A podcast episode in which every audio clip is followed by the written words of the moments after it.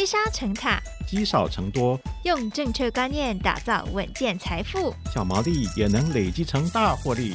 欢迎收听《毛利小姐变有钱》。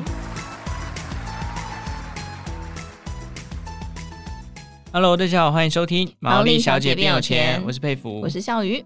好，上次呢，雷浩斯老师来就分享了几个可以观察的一些指标，还有怎么看财报啊，然后看这个法说会。嗯，那重点是会抓了，可是有时候你知道投资人就会怕怕的，会买不下去。没错，因为价值投资这件事情，它不是短期内就一定会看到明显绩效的哦。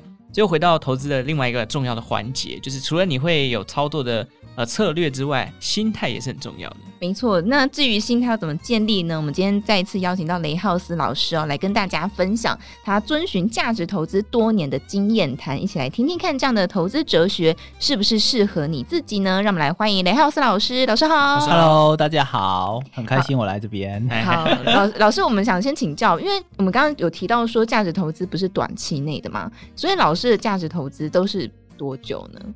这要看状况啦，对，有摆三五年以上的啦，还有一季也有的啦，嗯，对，通常这是看每个状况不一样，嗯，对。但如果可以的话，当然是希望继续继续是长期持有这样子，所以至少会有一季嘛。至少会有一季啊，大部分都是，嗯，对，所以不是那种坚持要三十年起跳的。嗯，毕竟我今年也才四十岁，我怎么坚？我十岁就坚持价值投资？你不是十你十岁就出道了吗？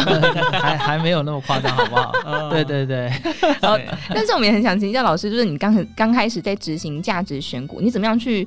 不断精进你的财报分析，你是大学就念相关财会还是什么之类的吗？我大学念的是艺术教育，我是国小老师，我有教师资格，我还有实习 过，对，然后就是应该是要教教小朋友美劳啦。对对对，对，哇！你是文科生的光荣哎，文科生就最讨厌这种价值，那你怎么会去看？就爆炸。对啊，我现在看到财报分析，我都会觉得很头痛哎。所以我觉得我是念错科系的，我应该一开始就去念念会计才对，或者是念财务分析才对。对，人家就说你会画画，你就应该要念这个啊。那所以人有没有碰到自己的兴趣，真的差很多。我是大四的时候，我学长会做股票，嗯，然后哦，那个时候大概是一九九九年吧，然后他那个时候大概是大学生的时候，然后。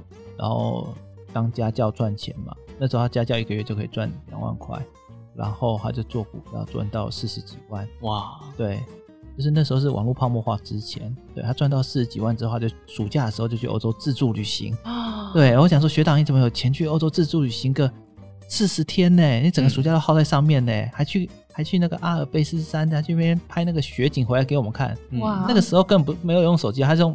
DV 拍哇，对，然后回来就接在客厅的电视给我们看。对，我的关注就是学长你怎么没有这个钱？他说他做股票赚到十几万，嗯，一个大学生这样子赚到十几万，很猛哎、欸！我是不是念错大学？我怎么没有这样的学长？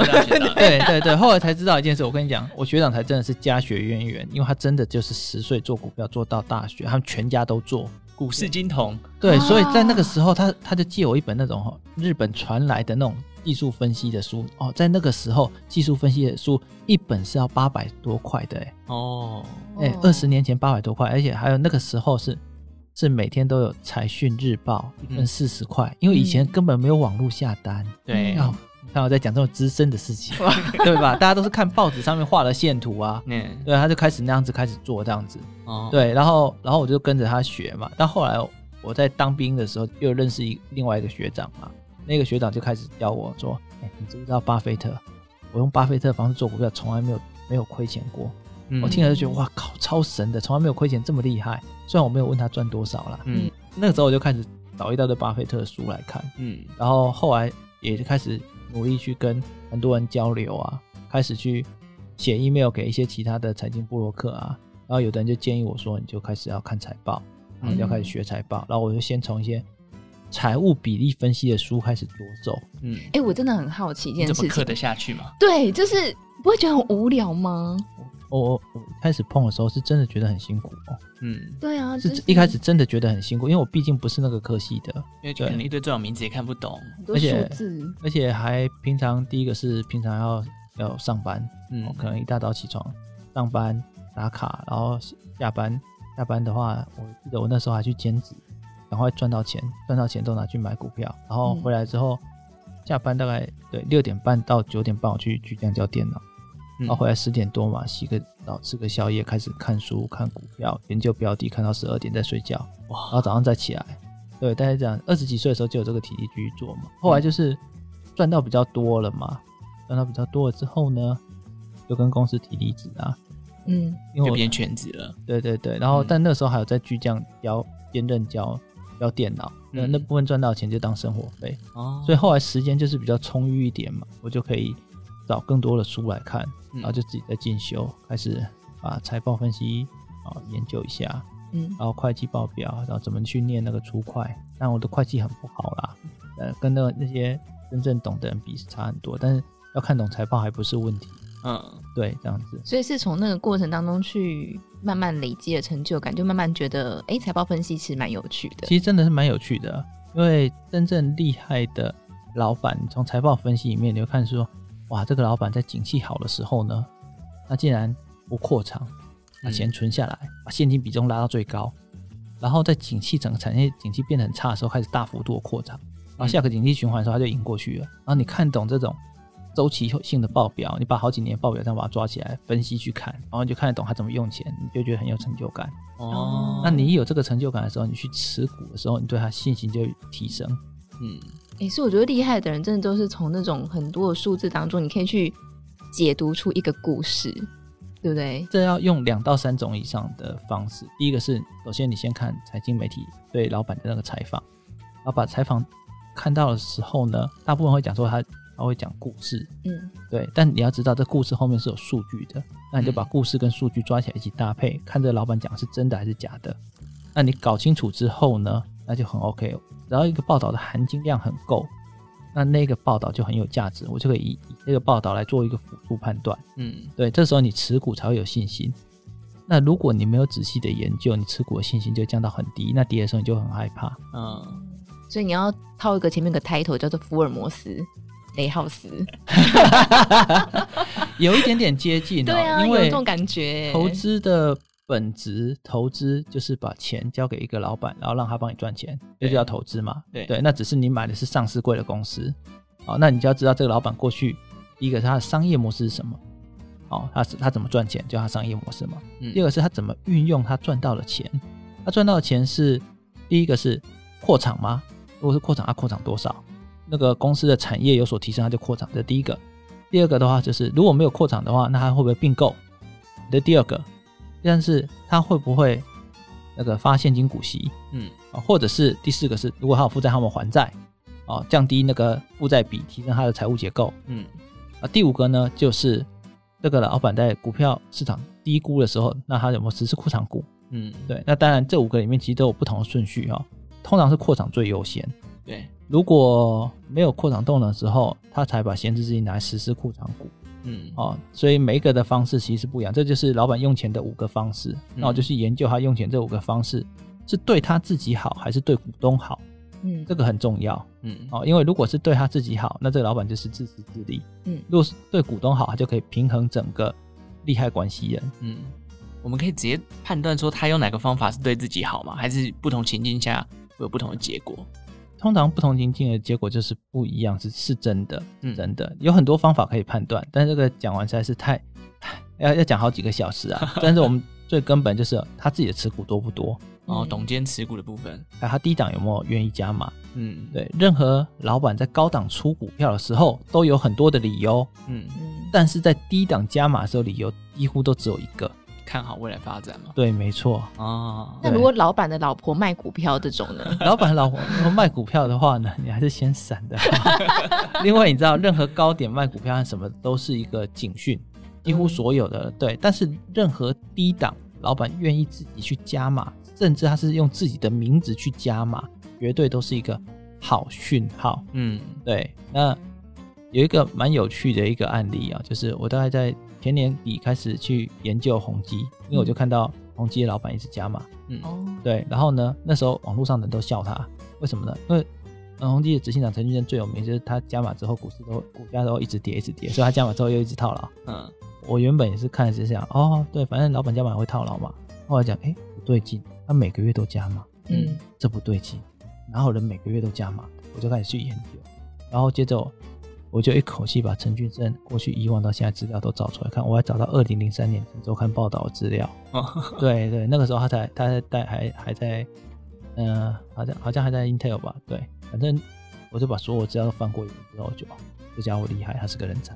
嗯，然后在仔细的研究之后，后来就开始买进宏基，宏基有赚到，然后接着我再再参加他的子公司私募，然后再去买他的子公司，大赚了一票。这中间用的都是。公开资讯，嗯，对，然后我我还发现了很多资讯都是一般人都不会去看，例如宏基法说会，法说会到哪边看？公开资讯网观测站，但宏基没有，他没有，对，公开资讯观测站，他他有资料对不对？但没有影片。你到宏基的官网，哦，他会有线上法说会，点法说会的影片，点进去那个 YouTube 的连接是设定成。点连接才看得到，所以你在 YouTube 上用搜寻是看不到，但是你用点连接就看得到了，然后你就可以从中得到很多资讯。对，藏那么深，对，就藏那么深，藏那么深，但你要捞，你还是捞得到。嗯，对，所以每个人都会在讲价值投资的心态的问题哦，就是你到底了不了解那个公司，还有你认不认同它。如果你了解之后，你发现，哎，我很了解，但是我不认同，那就不用理他了。嗯，那如果认同说这间公司有搞头，那我就掺一脚。所以听得出来，老师在。呃，价值选股的心态建立上，其实是用大量的资讯去佐证自己对这间公司有没有看错哦。其实大家就看我们金周刊访谈过很多这个科技厂的大老板，哎，这个其实都是未来你在选股上面的一个非常重要的一个佐证自己的。对，所以大家也可以去多一些做一些参考。那老师其实最一开始刚刚讲到遇到两个高人嘛，一两个学长，一个是同跑，一个是学长。一开始是从技术面，有点算是从技术分析去做股票。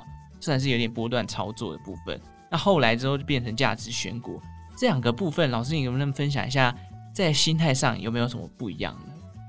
呃，长期投资你一定是会比较谨慎，谨慎很多。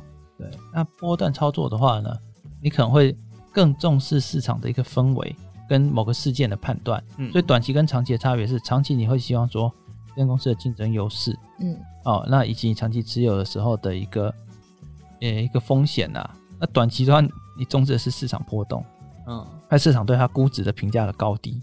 对，如果市场对它估值评价差很多的时候，相对高点你可能就会出，就不会长期持有了。嗯，哎、欸，那老师为什么你会选做价值啊？因为这是胜算最高的。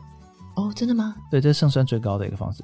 就算你不是一个投资天才，你做长期价值投资，你都有可能赚到大钱。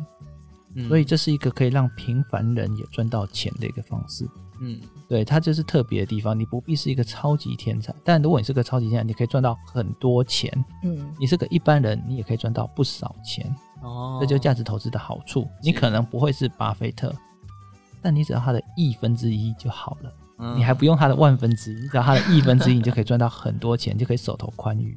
哎、但是为什么有些人就是可以抱着，然后变成大富翁？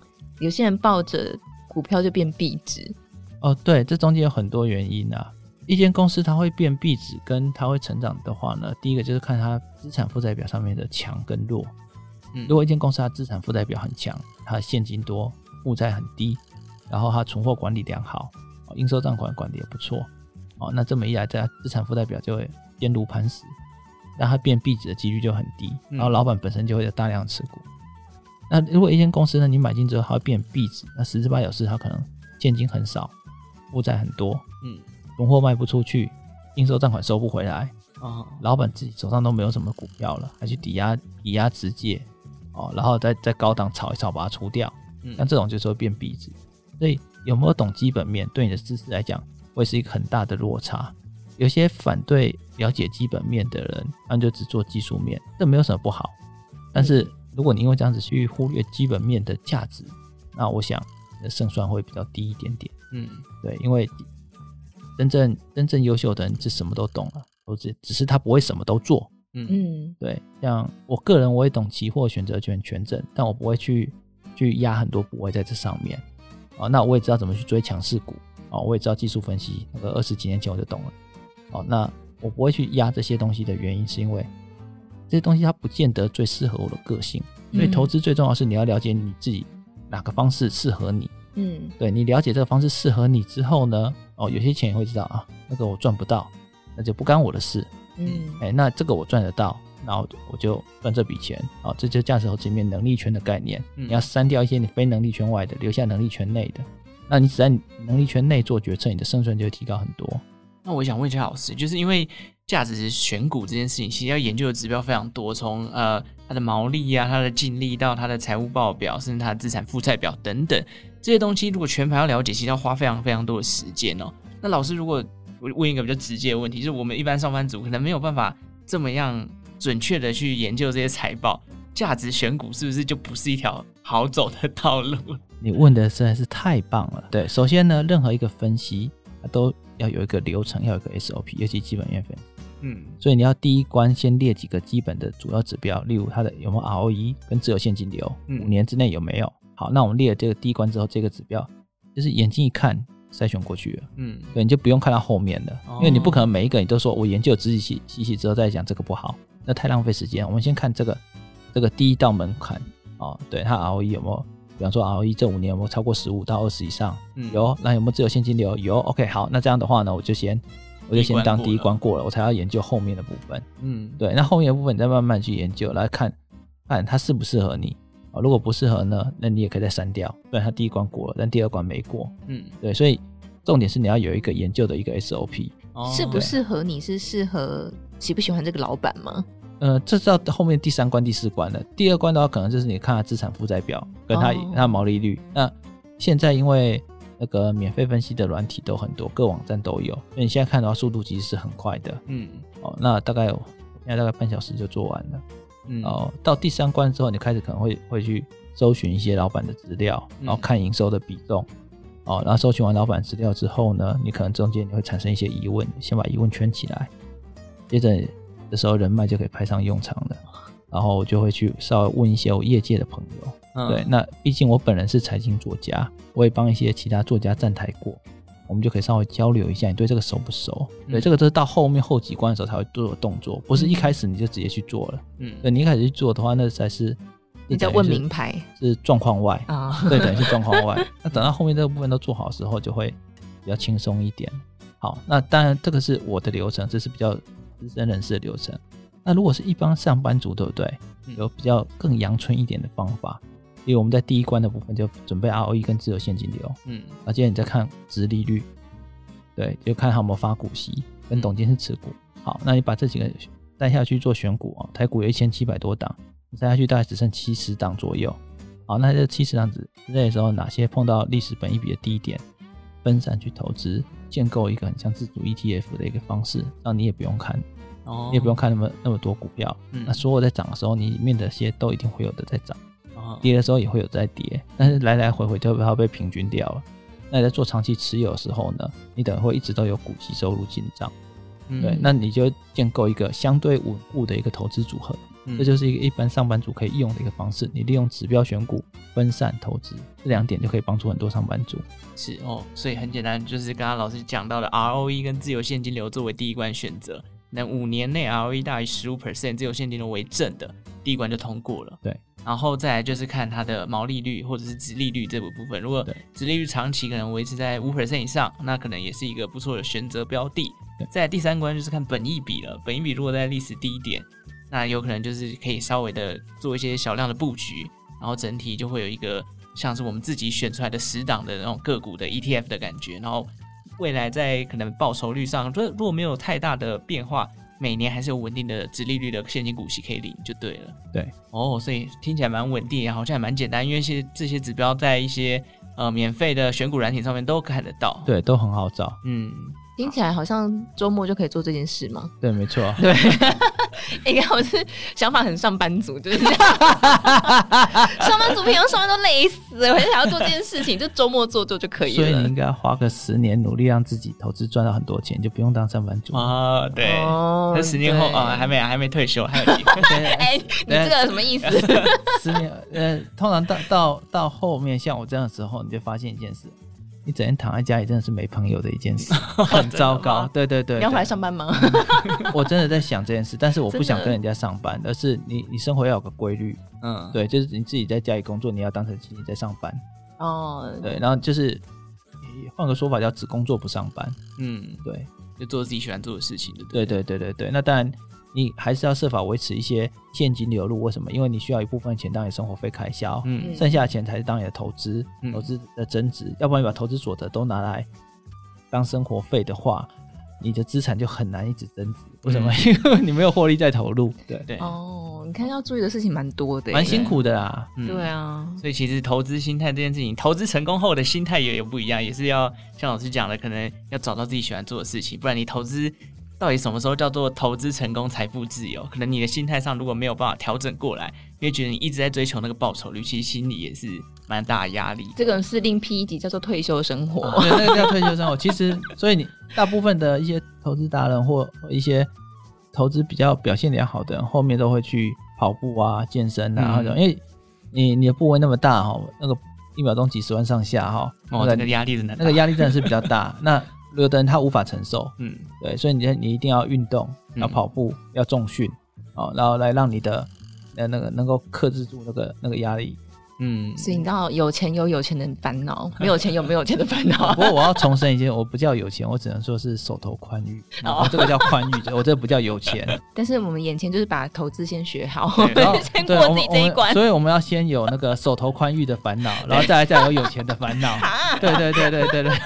让我们多一点在烦恼，我们多一点选择的自由啦，这样。对对对，实际上就是你对讲真的，就是你有选择的自由。对对，你也可以就是很有钱之后，然后回去上班啊，对不对？这你也可以选择，对对对对对，也也是可以，但通常你就是会想当老板啦。好，那我们回到股市上面这件事情哦，因为其实从去年到今年一直以来，台股的变化起伏是非常大，从一万八到万二，现在回到万六了哈。经过这几年的这个股市洗礼，我想问一下雷老师老师，就是老师纵横在股海已经二十年了，有没有什么样的忠告可以给投资人面对现在的行情，就是怎么样去操作，或者是心态上可以怎么调整比较好？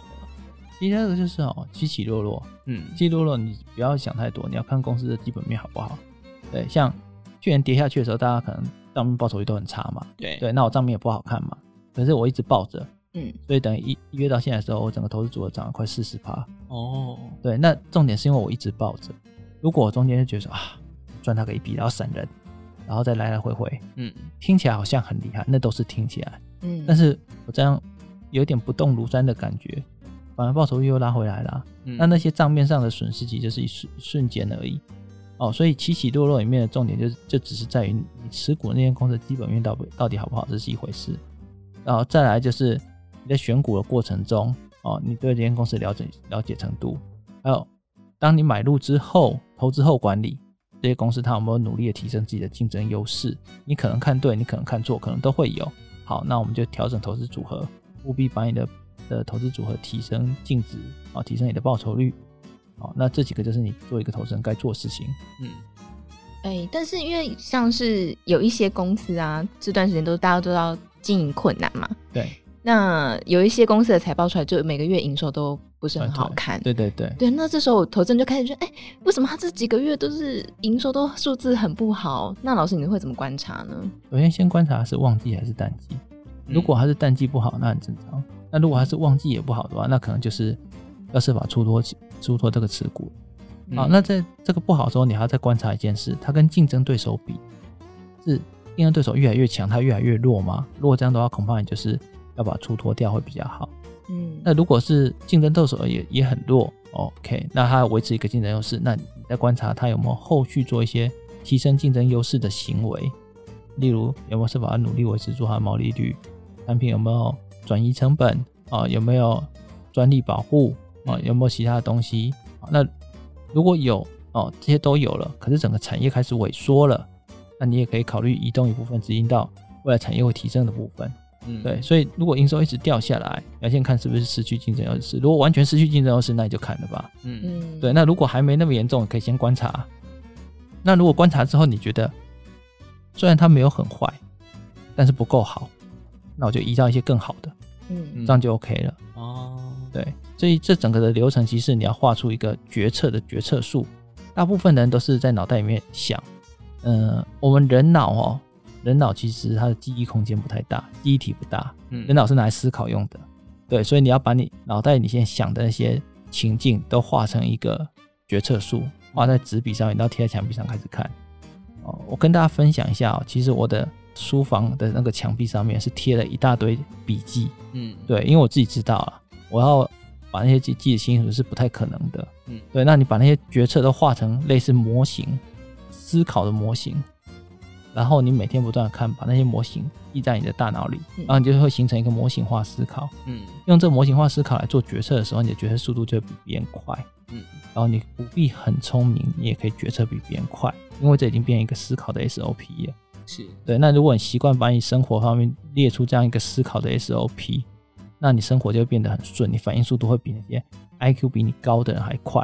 今天听到老师这样讲，大概就有一个概念，因为我们每次在讨论投资心态上面，像笑宇刚刚讲的，一二月营收才暴跌，我跟上上呃去年比年减二十趴、三十趴，这种时候其实像老师讲，如果心态开始有一点动摇，有一个方法就是你原本建立好的 SOP，对于这家公司的营收啊啊财报的表现，你可以回去去做检视，然后跟同行去做比较，有没有发现诶有哪些异常，或者是已经开始不如自己的预期的时候。你可以先把一些比较大的部位先撤出掉一点点，让你的心态可以稍微的静下来。嗯，未来在操作上面再去检视有没有再回归到它应该要有的一个样子哦。反正总之，简单来讲就是你的心态上要建立在你对于这家公司的认知上面，认知越多，你在操作上面你会更有底气，你才不会因为呃可能股市突然一个大幅的震动，然后你就开始紧张这样子。